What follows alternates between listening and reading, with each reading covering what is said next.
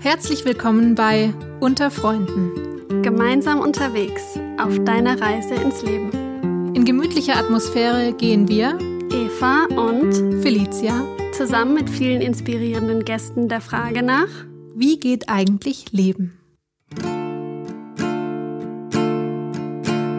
Home, I'm going home. I need a land to feel my soul. Take me home, take me home over the green, green hills and far away. Home, I'm going home. I need a land to feel my soul. Take me home, take me home over the green, green hills and far away.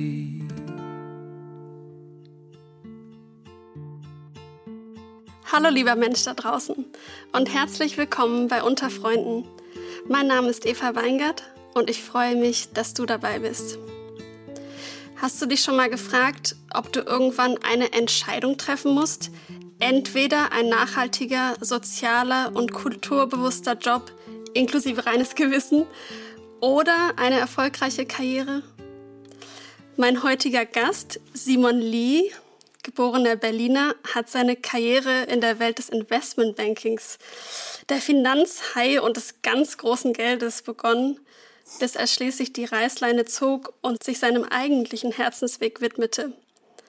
Inzwischen ist er erfolgreicher Sozialunternehmer und Gründer von Transform, einer Baugenossenschaft, die Bauprojekte für soziale, kulturelle und ökologische Projekte entwickelt. Und ganz nebenbei ist er auch noch Vorstand im Waldorf Kindergarten Ackerwinde. Und das alles mitten in Neukölln. Heute spreche ich mit ihm darüber, wie er den Mut gefunden hat, seinen eigenen Weg zu gehen, auch wenn der auch mal ins, ja, ins Unbekannte ging. Ich möchte wissen, wie er da gelandet ist, wo er heute steht was für ihn soziale Verantwortung bedeutet und wie es sich für ihn anfühlt, ja, immer wieder seine Komfortzone zu verlassen und manchmal auch extreme Risiken einzugehen. Wenn sich das alles für dich spannend anhört, dann bleib unbedingt bis zum Ende dabei. Bewerte und vor allem abonniere den Podcast, damit du auch in Zukunft nichts mehr verpasst. Ja, lieber Simon, herzlich willkommen. Schön, dass du da bist. Direkt mal eine ganz Ganz zugespitzte Frage am Anfang. Wünschst du dir manchmal dein altes Leben zurück? Ähm, hallo Eva, ich freue mich auch hier zu sein. Ähm, danke für die Einladung und ähm, auf deine Frage ein klares Nein. ja, du hast Mathematik studiert an der Humboldt-Universität in Berlin und Philosophie an der Freien Universität Berlin. Und jetzt stelle ich mir gerade so vor, wie der, wie alt warst du zu dem Zeitpunkt? Wahrscheinlich so Anfang 20, genau. ne? Äh, nee, warte, Mitte 20, mhm. sowas. Wie, wie du da rauskommst. Wie, wie war der, wie war der Simon da so? Äh, führ uns mal so ein bisschen in deine Welt rein. Was waren so deine Werte? Du hast wahrscheinlich einen Job gesucht. Nach was hast du gesucht?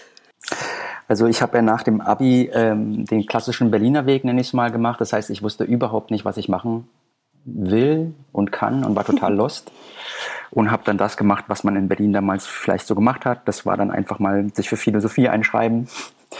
Ähm, und das heißt, meine Fächerkombination damals war Philosophie, Soziologie und Religionswissenschaften. Und, ähm, ah, Religionswissenschaften, das ist ja auch mhm. spannend.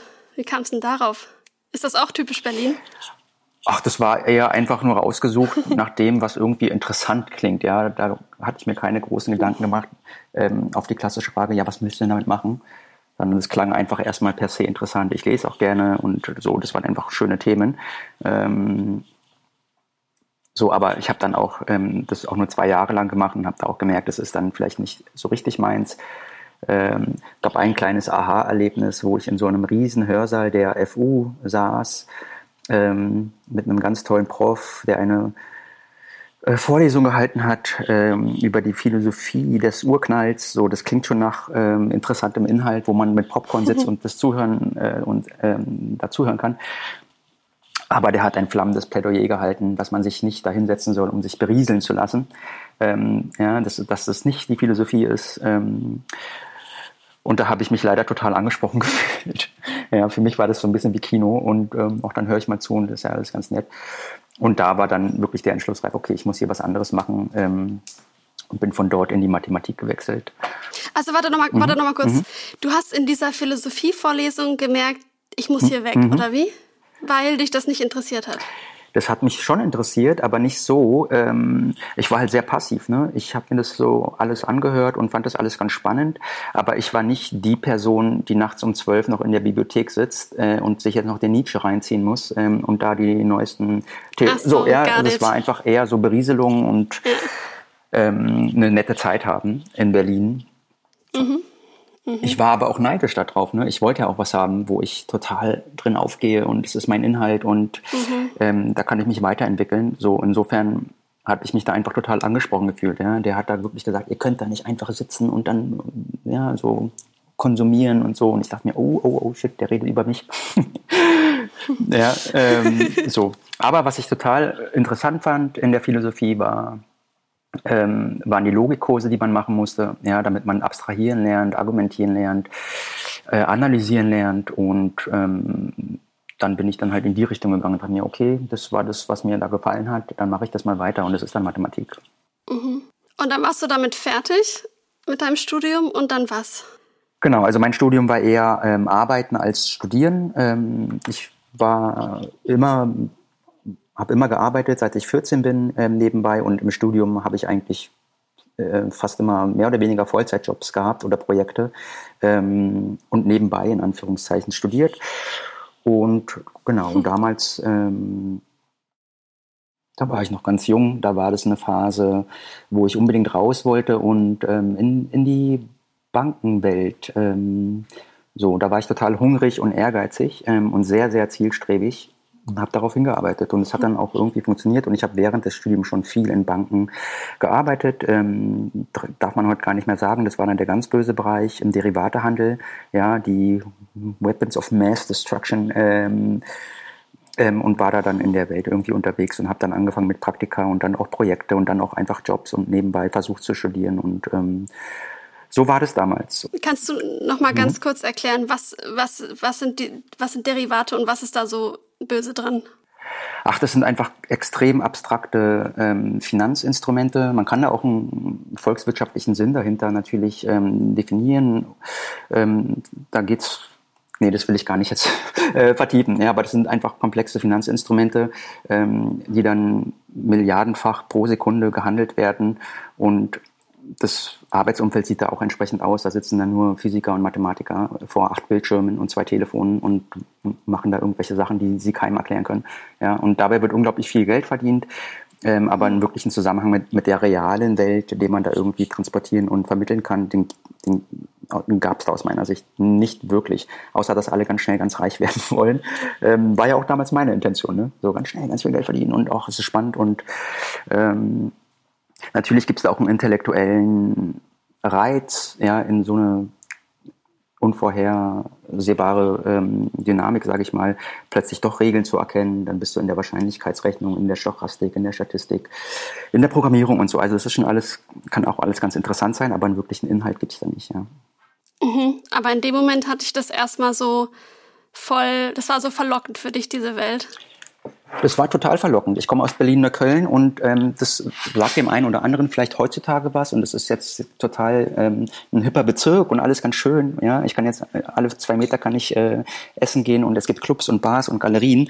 Ähm, damals in den äh, das ist mittlerweile wirklich schon ähm, 20 Jahre her, da, da war das noch einfach noch nicht der Fall. Ja, das war ein Arbeiterbezirk, ein sozial schwacher Bezirk äh, mit vielen sozialen Herausforderungen und ähm, ich wollte hier einfach raus. Ja, ich wollte was entdecken, erleben ähm, und raus aus dieser Art von Welt. Also das war schon ein sehr starker Motor. Ähm, aber auch da bin ich dann recht schnell weggekommen, ähm, einfach aufgrund dieser Tatsache, die ich schon gesagt habe, dass da wirklich wenig Inhalt ist. Und ich habe gemerkt, ich fange auch an zu verderben, in Anführungszeichen. Ähm, durch ich höre dich atmen. Äh, du willst die Frage stellen, durch diese Art von äh, Wertesystem, in der man sich ähm, äh, aufhält. Ja, ich wollte fragen, weil du jetzt beschriebst, so wie Neukölln damals war. Mhm. Kamst du auch aus, aus eher einfachen Familienverhältnissen oder wie war das bei euch zu Hause? Äh, jein, ja, ja, wenn du es vergleichen willst, schon. Ähm, ich komme aus einer Arbeiterfamilie. Ich habe ja südkoreanische Wurzeln ähm, ähm, und habe auch einen koreanischen Namen, Uchol. Ähm, und es gab in Deutschland zwei koreanische Einwandererwellen und zu denen gehörten meine Eltern. Einmal Krankenschwestern, also fast jede, fast jede ähm, ältere koreanische Frau, ähm, die man so trifft in Westdeutschland, die ist Korean, ähm, äh, die ist Krankenschwester, genauso meine Mama und ähm, mein Vater war Bergbauarbeiter im Ruhrgebiet und dann sind wir irgendwann nach Berlin vor meiner Geburt gezogen. Ähm, genau. Und dann warst du da in, in diesem Fischtank irgendwie und äh, was, was wurde da von dir erwartet? Also welche Fähigkeiten und welche Charakteristika ähm, waren da von dir verlangt?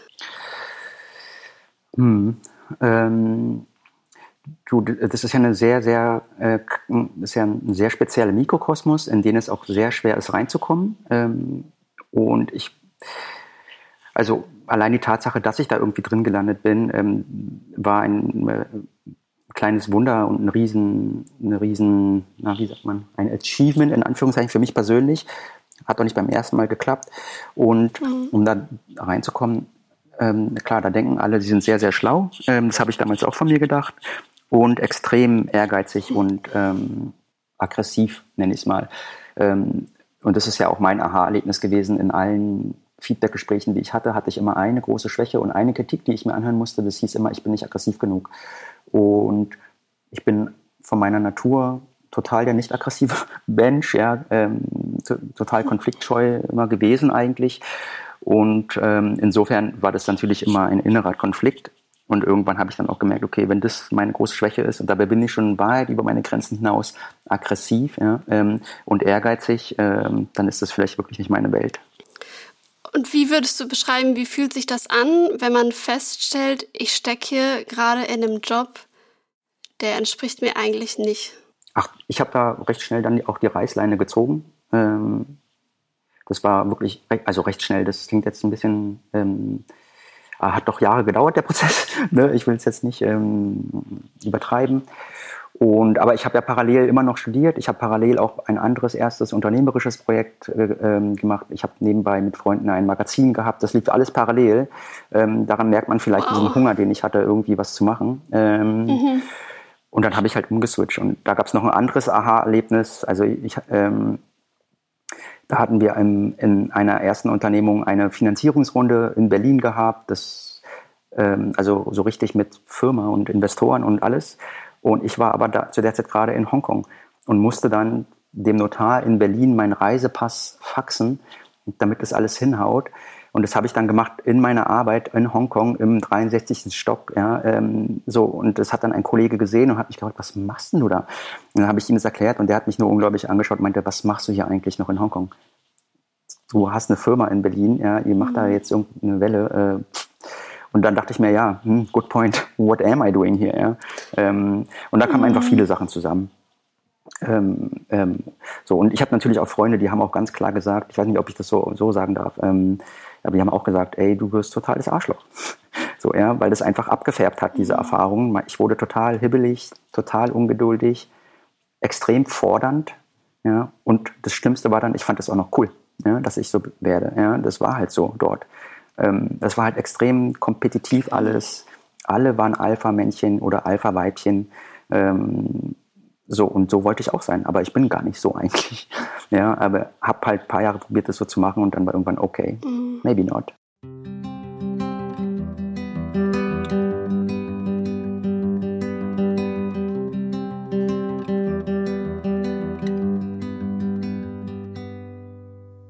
Und wie war das so aus der Perspektive deiner Eltern? Haben die das eher gefeiert, dass du so durchstartest? Oder ähm, haben die auch gemerkt, so, äh, unser Sohn ist irgendwie nicht mehr so, wie wir ihn kennen? Ach, du, das, das ist, da kommt eine ganz andere Perspektive rein, ähm, eine eher recht migrantisch geprägte Perspektive. Für die war das ganz toll, dass ich dort bin. Ja, das ja. ist ein anerkannter Job ich verdiene plötzlich ganz viel Geld, das haben die nie verstanden. Ähm, selbst im ersten Praktikum verdiene ich mhm. mehr als die beiden zusammen. So war das, ja. Also das ist dann wirklich, ähm, hat, Boah, ja, das hat verrückte ja. Ausmaße. Skurril. Ja. Das ist extrem skurril und auch nicht gut. Und ähm, So, und die fanden es aber dann toll und die haben das bis dann bis heute nicht verstanden, wie ich sowas an den Nagel hängen konnten, konnte.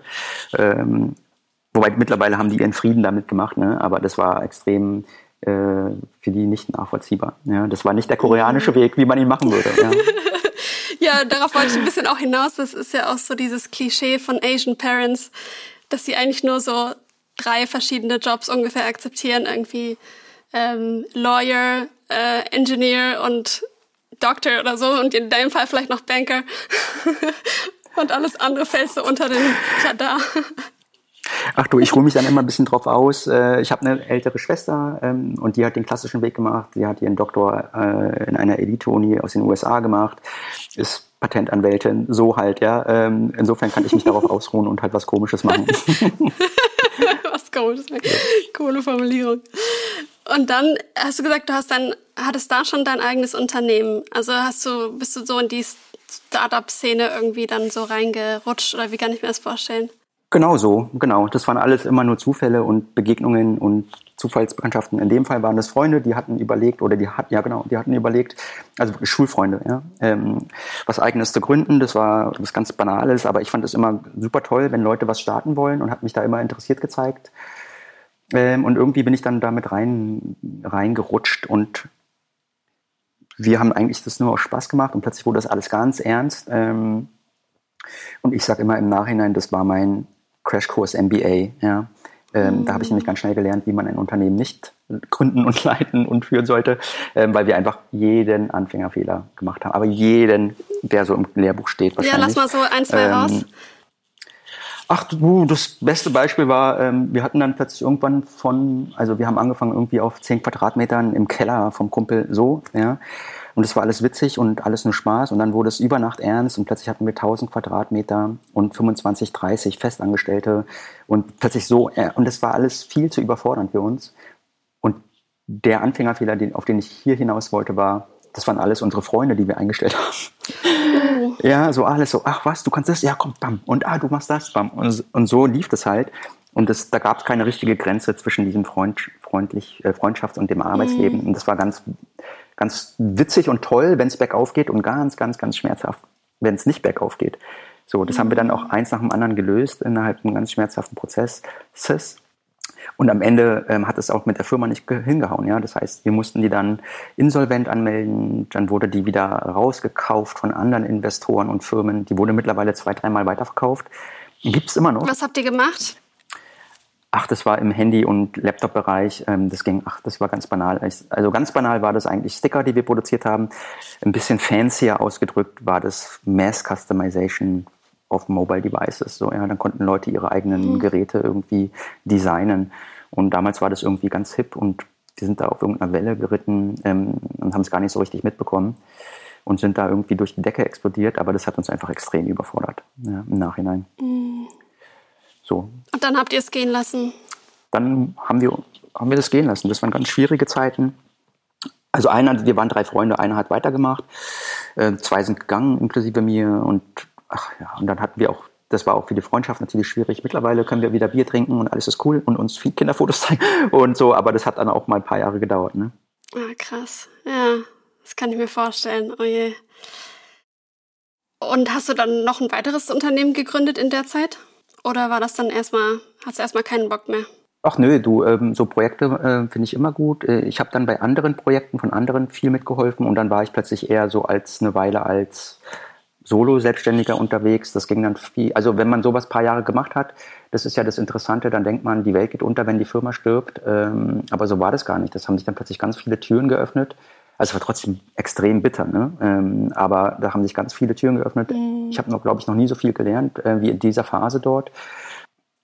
Kultur des Scheiterns ja irgendwie auch, ne? Also das ja, ist ja total. in Deutschland irgendwie oft gar nicht so ein, so ein Ding, dass man darüber redet und, und irgendwie damit auch ja, wie soll ich sagen? Also man versucht es vielleicht oft eher zu verstecken, ähm, anstatt zu sagen, so, hey, ich bin durch diesen Prozess durch und ich habe so viel gelernt und deswegen kann ich es jetzt besser als vorher. Total. Das ist ein total schambehaftetes Thema. Das kann ich auch ähm, empathisch nachvollziehen. Das ist einfach nicht schön, wenn man was versucht mhm. hat und dann fällt man auf die Nase und dann nochmal auf die Nase. Und ja, voll. Ja, so. Klar. Ähm, aber klar, ähm, woanders wird man vielleicht eher im angloamerikanischen Raum wird man dafür gefeiert mhm. und dann stehst du auf einer Bühne. Das ist hier einfach nicht so. Richtig. So, ja. ich, genau, die haben da diese Failure Conference. Genau. Kennst du die auch? ja, ja, ja ist, total, ist richtig cool, ja. Mhm. Ja, genau. Genau, und dann war ich ähm, jahrelang halt so mal hier, mal da, immer in diesem Technologieumfeld ähm, und Startups. Und Startups haben halt auch viel mit Geld zu tun. Und ähm, dann bin ich in, auf die andere Seite gerutscht eine Weile und, und habe das paar Jahre gemacht, also viel mit Investoren zu, zusammenzuarbeiten.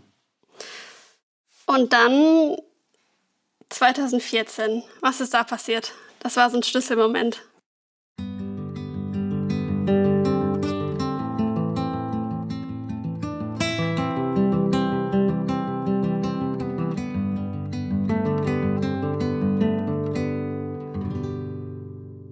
Genau, also seit 2014 bin ich jetzt in anderen, wieder in anderen Richtungen unterwegs. Und damals sind wir äh, in Berlin Köln, da fing das gerade so an oder war in den Anfangszügen, dass die Stadt sich wandelt, dass der Bezirk sich wandelt. Und da gab es hier noch Brachflächen, das heißt, wo man noch was entwickeln konnte, wo man noch was bauen konnte. Mm, und eine davon war hier in einer sehr guten innerstädtischen Lage in der Köln und da wollten wir was bauen. Und wir war da ein ganz bunter Kreis an, an Künstlerinnen und Unternehmerinnen und äh, ganz verrückten Paradiesvögeln. Und zu denen habe ich auch gehört. Genau, und die hatten alle eins gemeinsam, die hatten große Träume, aber keiner hatte jemals gebaut. Ähm, und das war einfach ein Traum und wir haben es probiert. Ähm, Hattest du dich zu dem Zeitpunkt, weil du dich jetzt als Paradiesvogel so beschreibst, hatte sich dieses ganze Thema mit aggressiv sein, ungeduldig sein, so viel erwarten von anderen, wie du es vorhin beschrieben hast, war das da noch ein Thema oder war, warst du schon ganz anders drauf? Ach nö, da war ich, glaube ich, hoffentlich schon ganz anders drauf. ja, ähm, also generell, was ich da, ähm, also nochmal, ich bin ja, also ich bin sehr gerne unternehmerisch aktiv. Das ist das, was ich mag und kann, also unternehmerische Verantwortung zu übernehmen ähm, und Sachen ins Laufen zu bringen. Ähm, so beschreibe ich immer meine Aufgabenschwerpunkte. Mhm. Mm, und dazu gehört natürlich eine gewisse Motivation und Drive und irgendein Arbeitsethos. Ich arbeite auch gerne so, ja. Mm. Aber den schlechten Teil davon, den habe ich hoffentlich wirklich hinter mir gelassen ähm, und ad acta gelegt. Mhm. Und ähm, wenn wir bei solchen Themen sind wie Work-Life-Balance und so, das war dann ein Prozess, der sich hier im, im, in den letzten Jahren herauskristallisiert hat, ich hatte da auch, ähm, ich, ich rede heute viel über Aha-Erlebnisse, merke ich gerade, aber ich hatte auch da ein Aha-Erlebnis. Das ist total ähm, gut. ähm, so, ich habe jetzt noch nicht über das Projekt ähm, in Köln groß erzählt, aber im Rahmen dieses Projektes, das machen wir gleich, ähm, wo das auch ganz schön viel von dem Arbeitspensum oder von dem von dem Druck, den man verspürt. Und irgendwann saß ich bei einem Coach und ähm, so gesagt, okay, das liegt gerade hinter mir, das liegt gerade vor mir, okay, wie komme ich hier klar? Und dann hat sie mir das, ähm, hat sie sich das alles angehört und so ein bisschen auseinandergenommen und war dann einfach nur, du pass mal auf, das ist ganz simpel, so wie du dein Leben gerade lebst. Auf Nummer eins ist bei dir diese Firma, dann kommt ganz lange nichts und Nummer zwei deiner Prioritäten im Leben, so wie du deine Zeit verteilst, ist dann die Firma Nummer zwei. Ähm, und das, was an Zeit vielleicht noch rauströpfelt, ähm, das kriegt dann deine Familie ab, weil ich war gerade dabei, mein erstes Kind zu bekommen. So, und, und ganz unten als Nummer vier kommt noch vielleicht Zeit für dich selber. Und das habe ich mir dann so angeguckt auf so einem Flipchart und dachte mir, oh, oh, oh, so, so wollte ich aber eigentlich nie leben. So, so, ja, so wollte ich wirklich nicht leben. Und dann haben wir das umgedreht.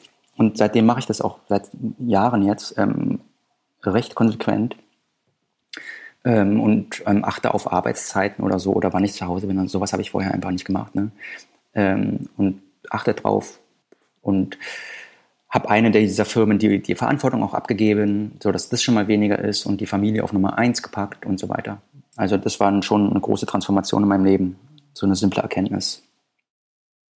Ich meine, ich sehe dich ja hier ähm, vor mir und ich sehe, dass es dir auch irgendwie ganz schön nah noch geht, oder? Also so diese ganze Erfahrung war jetzt nicht so ganz so easy.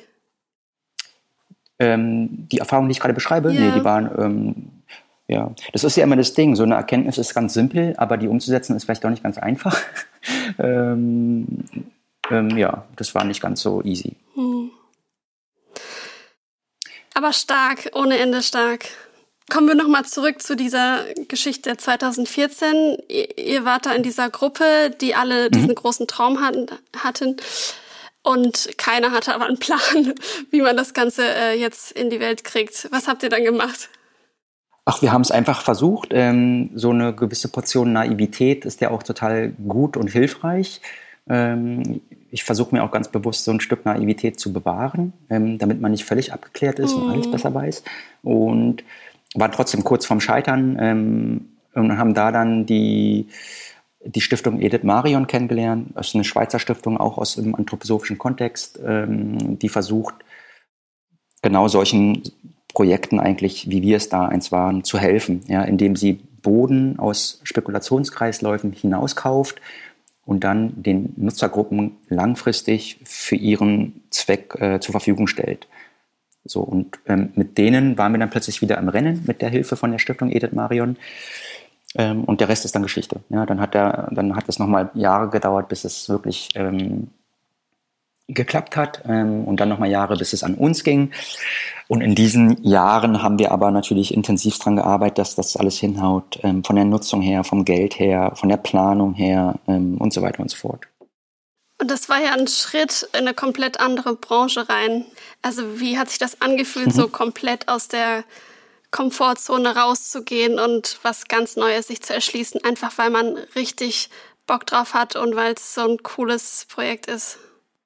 Ach, das raus aus der Komfortzone, das finde ich eigentlich immer generell ähm, gut. Habe ich mir fast Insofern gedacht. hat sich das gut angefühlt.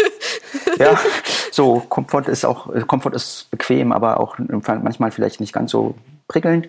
Ähm, nee, das fand ich generell, da hatte ich wenig Scheu vor. Ähm, Im Laufe des Prozesses hatte ich aber immer mehr Verantwortung in diesem ganzen Bauthema. Am Anfang wollten wir damit ja nichts zu tun haben. Ja? Wir, wir dachten uns, das machen dann tolle Leute für uns, für unsere Zwecke und bauen dort ein ganz tolles Haus hin und das Ganze noch nachhaltig. Und nachhaltig bei uns hieß dann ähm, zirkulär, also das ganze Thema einer Circular Economy oder einer Wirtschaft, wo dieses ganze Wirtschaftswachstum, dieser ganze Prozess entkoppelt ist von Ressourcenverbrauch. Das war unser Leidenschaftsthema, was wir in den Kern gestellt haben. Und dementsprechend wollten wir auch, dass das Haus gebaut wird. Ja. Das war dann die, die, die erste Ansage an Architekten, die wir kennengelernt haben, war dann damals, komm, bau mir ein Haus aus Müll. Ja, das war so hm. unser Motto. Und ähm, wie das gehen soll und äh, was daran schwierig sein soll, das hat uns überhaupt nicht eingeleuchtet und wussten wir nicht. Ähm, jetzt nach ein paar Jahren sind wir vielleicht ein bisschen schlauer geworden. Und über die Jahre bin, bin ich persönlich dann auch in eine mehr verantwortungsvolle Rolle gerutscht ähm, und war dann plötzlich hier der Bauherr, was ich so vorher auch nicht unbedingt, äh, also das war nicht auf meiner Agenda, dass ich das jetzt machen muss. Mm, und das ist natürlich das ein ganz tolles Privileg, da äh, viel lernen zu können und mit äh, mitgestalten zu können. Und gleichzeitig ist das auch eine echt taffe Branche, ähm, wo es nicht, also wenn ich hier acht Stunden sitze, das ist dann nicht äh, sieben Stunden nur voller Freude und ich lächle vor mich hin. ja, also ähm, das sind dann auch oft äh, schwierige Themen, ähm, die wenig Freude bringen, klar. Magst du noch die Anekdote teilen, die, die du mir im Vorgespräch erzählt hast mit, dem Konfer mit der Konferenz? Die fand ich so genial. Ähm, genau, das war wieder einer dieser Momente. Ähm, da war ich noch in der Situation, dass ich, also vieles wird aus Krisen geboren, zumindest aus meiner Erfahrung. Ja, immer wenn irgendwas schwierig ist, dann passiert wieder irgendwas Neues oder ist auch eine Chance, dass irgendwas Neues entstehen kann, weil es dafür plötzlich Bedarf und Raum gibt. Und bei uns war das ähnlich. Wir hatten so eine Baufirma gegründet, ein Bau, also wir sagen dazu einen gemeinwohlorientierten Bauträger, ja, der halt nachhaltig und günstig baut für schöne Projekte, nenne ich es mal. Ähm, und dort war ein bisschen Krise und dann bin ich da reingerutscht und habe das aber nur so halb ähm, wahrgenommen, weil ich hatte also halb ernst genommen in Anführungszeichen und ähm, dachte, ich kann das so ein bisschen mit ein paar Stunden pro Woche irgendwie absitzen. Hatte ja auch sehr kompetente ähm, Kolleginnen und Kollegen und hatte dann diesen einen jetzt zum fünften Mal Aha-Moment, ähm, wo ich in einer Konferenz sitze, also in so einem Meeting mit lauter Chefs von den Planer- und Baufirmen ähm, und Architekten und dann sitzen wir da in so einem Kabuff zu siebt oder acht. Ähm, einer weiß, also jeder weiß es besser. Ja? Sowieso. Alle sind sehr dominant.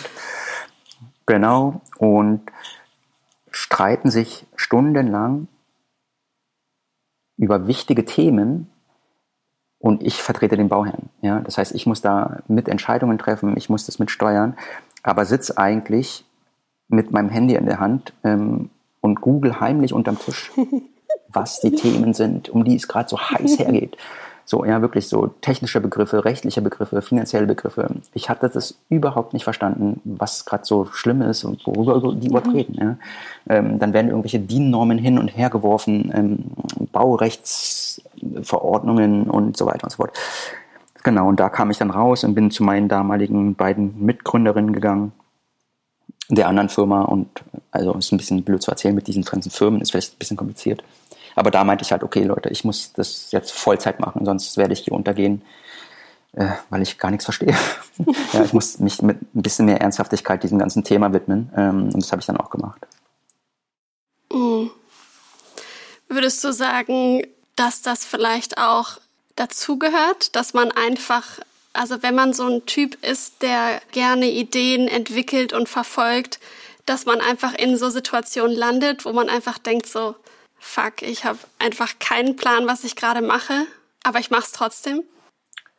Also in meiner subjektiven Erfahrung gehört es sicherlich äh, dazu. Ja, ich weiß nicht, ob das jetzt so allgemeingültig ist und geschweige denn ein Rezept zum Nachmachen. Das weiß ich wirklich nicht. Da wäre ich jetzt vorsichtig. Ähm, aber aus meiner Erfahrung ist das meistens so entstanden.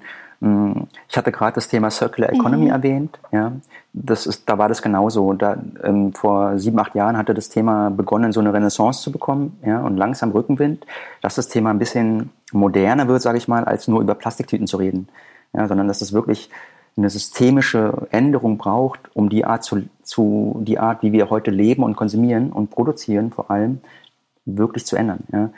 Und wir haben immer gesagt, ja, natürlich geht es. Und dazu musst du kein super Öko sein und auch nicht der Superkapitalist. Da gibt es einen Zwischenweg mhm. und der ist gut und das muss man jetzt nur mal machen und ausprobieren. Und warum erzähle ich das? Ähm, als wir uns diesem Thema gewidmet haben, da war ich ja auch kein Experte in einer Circular Economy. Und ich weiß noch genau, da, ähm, das erste Mal, als ich dann gebucht wurde, von einer großen, großen Beratungsfirma einen Workshop zu halten, um dann lauter Fachexperten von diesem und jenem Gebiet ein einen Workshop zu halten über Circular Economy in dieser und jener Branche.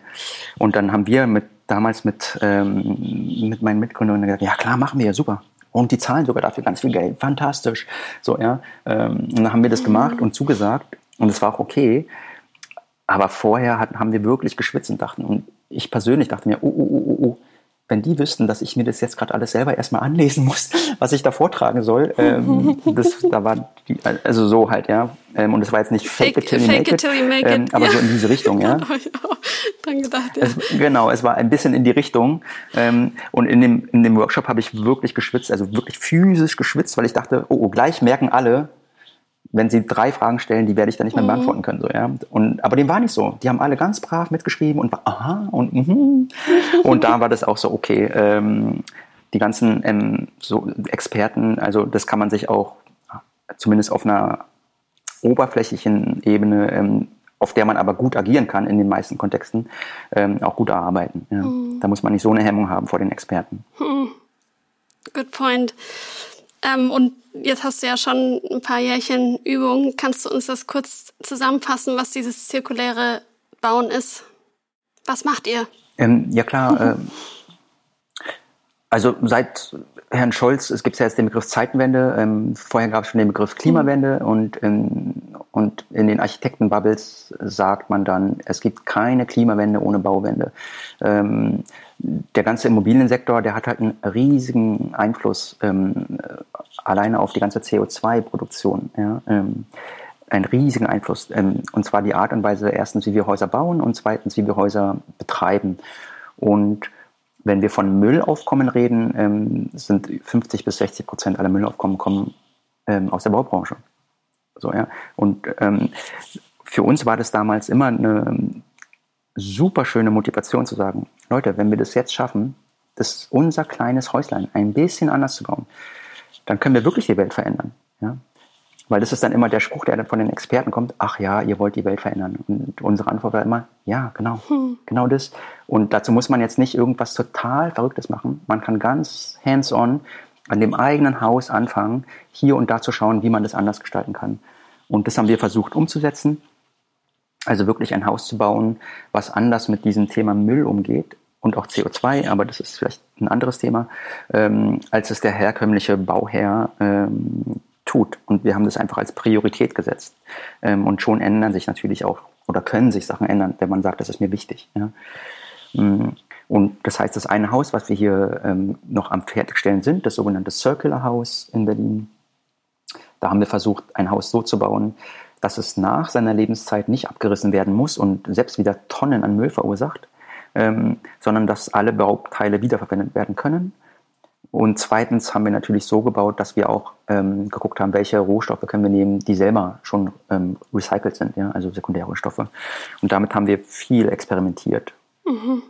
Und das Interessante ähm, ist vielleicht, dass diese Experimentierfreude, dafür braucht es eine Motivation und die hat man oft nicht als Bauherr. Dann geht es nur darum, ich will schnell das Haus bauen und dann Geld verdienen oder und weitervermieten ähm, oder meistens weiter verkaufen. Und bei uns gab es eine schöne Konstellation an, an Leuten, angefangen von der Stiftung Edith Marion bis hin zu den Endnutzern und über uns als Bauherr und Baufirma, die alle an einem Strang ziehen und sagen, ja, das, was wir da versuchen, ist gut. Ja, wir versuchen das mal. Und zur ganzen Wahrheit gehört natürlich ein Experiment. Das klingt erstmal schön innovativ, mhm. aber ein Experiment hat es in der Definition, dass es auch scheitern kann. Und das ist natürlich, das heißt Risiko. Und Risiko muss man dann auch erstmal ähm, bereit sein, es zu tragen. Und da sagen wir, ja, genau das sind wir bereit zu tragen. Und wir haben auch jetzt Auswirkungen. Also manche Sachen wurden dann komplizierter, manche Sachen wurden teurer, manche Sachen haben nicht funktioniert. Ähm, und das ist dann der Preis, den man dann für so eine Experimentierfreude zahlt. Aber viele Sachen haben zum Glück auch funktioniert, ja, sodass wir sagen können, okay, ähm, diese und jene Sachen können wir beim nächsten Projekt Nummer X ähm, dann schon wieder ein bisschen besser machen und mhm. drauf aufbauen. Und wie hältst du das aus, so ein Risiko in Kauf zu nehmen oder ja, eigentlich so reinzustarten mit dem Wissen, das ist jetzt voll das krasse Risiko? Wo es ja auch teilweise um horrende Geldsummen geht, gehe ich mal von aus. Äh, absolut, das sind riesige, ganz abstrakte Geldsummen, ähm, äh, an die man sich aber dann auch gewöhnt. Und ähm, also Risikobereitschaft heißt nicht, dass wir völlig blind und wahnsinnig agieren mhm. und sagen, das Ganze ist von A bis Z ähm, ein, ein, ein ein Wagnis, ja, ähm, wo es vom Zufall abhängt, jetzt ob es klappt oder nicht, sondern es sind schon Bereiche, ähm, wo wir sagen, da können wir, da sehen wir Potenzial, da sehen wir Potenzial. Ähm, und ich bin ja nicht alleine. Hier gibt es ganz viele Menschen, die fachkundig sind, äh, mit denen wir das zusammen äh, versuchen hinzubekommen. Also immer dann, wenn es um Leib und Leben geht oder statische Sachen, ja, oder Brandschutz, da sind wir wenig experimentierfreudig. Ja. aber bei allem drumherum ähm, Absolut. Und es gibt dann in, gerade in, in, Deutschland im Baurecht, das ist unglaublich komplex aus meiner Sicht, unglaublich komplex. Und dort sind wir ähm, experimentierfreudiger, ja. Und wenn dann der eine äh, Handwerker dann dies nicht mitmachen will, dann machen wir es halt selber, ja, weil es dann immer um Versicherungsthemen geht ähm, und um solche Themen. Ähm, und das heißt, aus, aus diesen ganzen Experimenten ist dann wieder ein neues Projekt entstanden, wo wir dann, wo dann wirklich Handwerker diese ähm, oder unkonventionelle Handwerker versuchen, auch auf ähm, auch sich diesem Thema wirklich zu widmen, wie man zirkulär bauen kann, weil es die in Anführungszeichen normalen Firmen gar nicht wollen und nicht nötig haben und das ist alles nur Aufwand und braucht keiner und so weiter. Ähm, das heißt, wir haben ganz viel in Eigenleistung auch gemacht. Hm. Wenn man das jetzt mal so ganz deutlich kontrastiert, ähm, von, also zwischen der Art und Weise, wie ihr baut und dem konventionellen Bau, was, was sind da so die vielleicht drei größten ähm, Unterscheidungen? Also ich glaube, Nummer eins ist ähm, das, was jetzt auch immer mehr zum Glück ähm, Standard werden muss und wird, ist, dass man versucht, erstmal mit dem zu arbeiten, was schon da ist. Ja? Das heißt, nicht alles abreißt, sondern schauen, wie man was Bestehendes umgestalten, schrägstrich äh, sanieren kann. Ganz banal, aber alleine diese Entscheidung macht schon hat schon einen unglaublichen Effekt, in, natürlich in Müll und CO2 gerechnet, ja, einen unglaublichen. Ähm, und dann gibt es so eine zirkulären Designprinzipien, ähm, das, was wir recht konsequent versucht haben durchzuziehen und was uns auch recht, äh, recht gut gelungen ist, ist das typische, nichts wird verklebt, ja, alles wird nur geschraubt und gesteckt, einfach damit man in fünf, in zehn, in 30 Jahren, je nach Bauteil, ähm, die Sachen wirklich wieder halbwegs sortenrein auseinander bekommt und dann wieder nutzen kann oder wenigstens recyceln kann. Mhm. Also das sind so zwei ähm, Beispiele. Und das dritte Beispiel, das war wahrscheinlich das, was am meisten, ähm, also wirklich Energie gekostet hat, war dieses ganze Thema, wie können wir aus Müll bauen. Ja, das heißt, wir hatten Bauteiljägerinnen bei uns im Team, wir sind hier durch die Stadt geradelt, auf andere Baustellen, haben geguckt, braucht ihr das, was ist das, können wir das haben, können wir das abbauen. Ähm, dann mussten die Architekten wieder umplanen, ja, und dann haben wir gesagt, oh, wir haben hier siebeneinhalb Türen gefunden oh, wow. und so weiter. Also das war so ein Prozess. Unsere Baustelle sah zwischendurch aus wie ein riesiges Lager einfach, weil wir einfach alles Mögliche darum liegen hatten, was wir alles verbauen wollten. Ähm, das war eine ganz tolle und eine ganz schwierige Erfahrung gleichzeitig, ja. Das erinnert mich so ein bisschen an, wenn man so ähm, Sperrmüllmöbel findet auf der Straße und man nimmt einfach so alles mit, weil man irgendwie das so total feiert. Also und dann hat man halt irgendwann so tausend Sachen und hat aber gar nicht so viel Platz bei sich zu Hause. Genau, genau so war es, ja. Nur das Ganze mal 5000 Quadratmeter. Ähm, so. Ja, genau. Bisschen mehr noch eskaliert, ja. Genau. Ah ja, cool. Und was ja auch, wenn ich das richtig verstanden habe, ja auch wirklich ein großer Unterschied ist, dass ihr nur dafür baut, also nur für soziale ähm, und kulturelle und nachhaltige Projekte. Das Oder? ist richtig, genau. Ähm, wobei man jetzt natürlich sagen muss, uns gibt es jetzt auch nicht seit tausend Jahren. Ja? Ähm, das heißt, wir sind an den ersten Projekten mhm. ähm, nach wie vor dran. Aber das war unsere und ist weiterhin unsere Vision. Wir sind eine Dachgenossenschaft und wir suchen uns schon die Projekte aus mit und für die wir bauen wollen. Ja, und da stehen dann die Inhalte natürlich im Vordergrund. Und ähm, das Interessante an so einer Konstruktion, rechtlichen Konstruktion, wie wir sie haben, ist dann natürlich, dass wir dann nicht für ähm, irgendwelche Partikularinteressen von Drittparteien agieren müssen und dann nochmal diese und jene Rendite mhm. oder diese und jene Aspekte und so weiter ja, ähm, erwirtschaften oder erzielen müssen, ähm, sondern dass wir wirklich nach diesem Kostenmietenprinzip agieren können. Ja? Das heißt, ich gebe 100 Euro aus für den Bau ja, und die Miete kostet dann genauso viel, dass ich diese 100 Euro auch abbezahlen kann. Punkt. Ja, und das ähm, ist mhm. natürlich ein, mhm. eine gute Dynamik in so einem Projekt. Und dementsprechend wollen wir das nicht für irgendwen machen, sondern für den, wo wir sagen, ähm, dieses Projekt hat Raumbedarf und zwar langfristigen, ähm, für den es sich einzusetzen lohnt. Da gibt es natürlich eine ganze Menge. Ja. Und was ist jetzt aus eurem Areal geworden inzwischen? Ähm, genau, also die Flächen, auf denen wir bauen, da gibt es jetzt ein Projekt, ähm, das fertig ist. Da das heißt Alltag und dort gibt es zur Hälfte ähm, betreutes Wohnen von sozialen Trägern mit ganz vielen verschiedenen unterschiedlichen Inhalten und zur anderen Hälfte wird es von gemeinwohlorientiertem Gewerbe genutzt. Da gibt es zum Beispiel ein Gesundheitskollektiv, nennt sich das, das ist ein Stadtteilzentrum plus Ärzteversorgung ähm, oder eine Seniorenberatung und so weiter und so fort. Und dann gibt es das Circular House, dort ist der Impact Hub Berlin zu Hause. Ähm, das ist eine Community aus Sozialunternehmern, ähm, die auch versuchen, ähnlich wie wir, einfach gesellschaftliche oder soziale Probleme unternehmerisch zu lösen. Mm, und dann gibt es nochmal eine Wohngruppe, die nennt sich Circular Living, ähm, auch eine Genossenschaft, ähm, die dann dort ähm, die Wohnetagen bespielen. So, und als drittes, was recht neu ist, ist das ganze Restareal von, von der Kindelfläche. Dort gibt es dann nochmal riesige Kellerflächen, also ehemalige Brauereiflächen, ja, Eiskeller und so weiter. Und dort ist dann mehr Kultur zu Hause. Da gibt es mehrere Künstlervereine, da gibt es einen tollen Club, ähm, Lagerflächen, Eventräume und so weiter und so fort. Und da, dort soll auch demnächst in Anführungszeichen gebaut werden. Richtig, richtig schön. Das ist ja einzigartig irgendwie.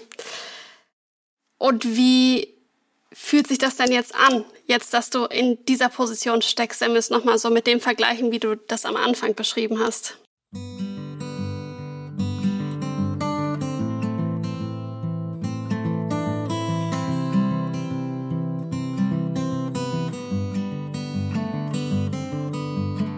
Also mein Vorstandskollege hat mich am Anfang meiner Tätigkeit mal gewarnt und meinte, Bauen ist 90% Schwarzbrot essen und 10% Freude.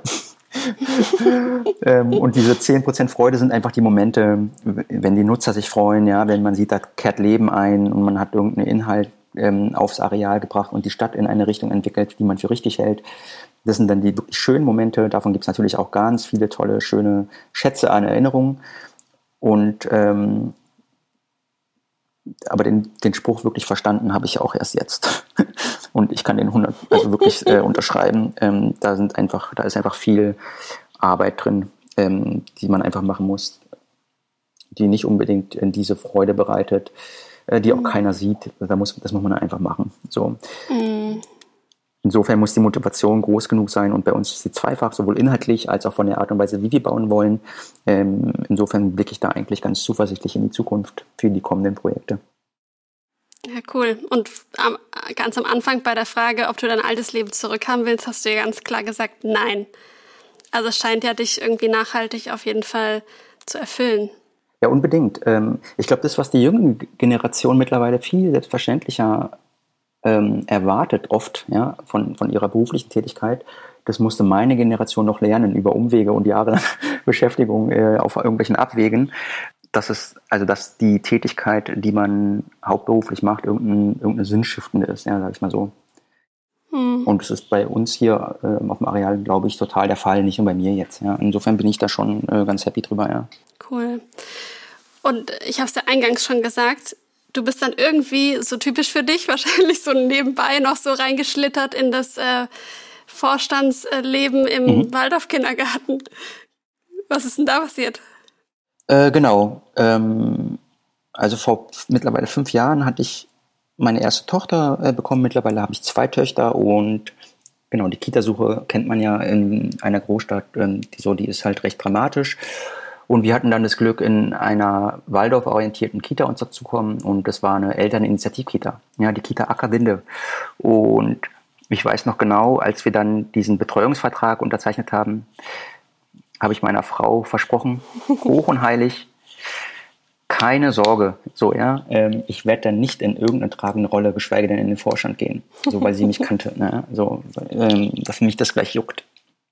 Aber das meinte ich total ernst dort weil ich so von wegen ja, Work-Life-Balance, Priorität, Familie, bla. Ähm, so und genau, dieser Vorsatz hat dann wirklich ein halbes Jahr nur gehalten oder so. Und dann war ich jetzt doch im Vorstand und bin seitdem auch im Vorstand, ähm, einfach weil da auch Krise war ähm, oder Umbruch und Transformation. Und Transformation ähm, wird gestaltet so. Und ähm, ob man will oder nicht. Und dann will ich aber lieber, sonst wird sie gestaltet und man war da nicht Teil von dem Prozess und muss dann mit den Ergebnissen aber trotzdem leben. So, ja, mhm. deshalb möchte ich lieber meistens aktiv teilnehmen. Und das habe ich dann auch so mit ganz vielen netten Menschen dann auch gemacht. Und genau, das war eine ganz trubelige Zeit in der Ackerwinde. Ist eine ganz kleine Kita ähm, mit, mit 35 Kindern in zwei Gruppen. So, ja, also mhm. wirklich eine winzige Kita äh, mit zwei kleinen Standorten in Neukölln. Und daher kenne ich ja auch euren mhm. Verein, ne? ähm, weil wir auch FSJler haben. Ähm, hatten. Wir hatten drei ganz, zwei ganz bezaubernde Menschen im letzten Jahr und ähm, die recht schnell immer, also wirklich schnell innerhalb von Tagen und Wochen integraler Bestandteil der Kita werden, einfach alleine aufgrund der Präsenz und Energie, die die jungen Menschen dann reinbringen, ähm, was bei uns total wertgeschätzt wird und die total wichtig sind. Und für jetzt haben wir eine FSJlerin, ähm, die jetzt angefangen hat und sind noch total offen auch für eine zweite Person. Also falls das jemand hört, der sich denkt, oh, ich könnte mal auch ein Jahr in Berlin verbringen mit netten Menschen und netten Kindern und netten Eltern, meldet euch gerne. Kita Ackerwinde. Auf jeden Fall, macht das. Und dann kommt ihr in den Genuss, auch mal mit Simon so quatschen zu können, bestimmt. Ähm, Simon, was möchtest du Menschen noch auf den Weg geben, die jetzt gerade dabei sind, sich beruflich zu orientieren oder auch umzuorientieren? Mhm, gute Frage. Ach naja, erstens finde ich, wenn, die, wenn diese Menschen ja schon den Podcast hören, heißt das ja, die sind ja schon in irgendeiner Weise interessiert an so einem freiwilligen sozialen Jahr. Dann ist ja schon, das ist ja schon die halbe Miete, einfach mal ohne großen Druck ein Jahr was ausprobieren zu können, ohne zu wissen, wohin es führen soll, ist, glaube ich, schon richtig gut und richtig schlau. Ähm, und dass ihr sowas ermöglicht. Also ja, vielleicht, einen anderen Ratschlag mhm. würde ich jetzt noch gar nicht weiter, weiß nicht. Ja, vielleicht nochmal zu dieser, mhm. dieser Frage, die ich aufgemacht habe, ohne eine Antwort zu geben, ganz am Anfang. Denkst du, man muss sich entscheiden zwischen, ich habe ein reines Gewissen, weil ich kulturbewusst, sozial und nachhaltig arbeite, oder ich habe irgendwie eine Karriere am Start, ein erfolgreiches Leben? Ist das eine Entscheidung? Ähm, allgemein würde ich das nicht bejahen. Also ich glaube, also gerade in dieser Polarität oder Binarität, in der du es darstellst, ähm, ist das, glaube ich, selten. ist es manchmal vielleicht und auch phasenweise oder situationsweise.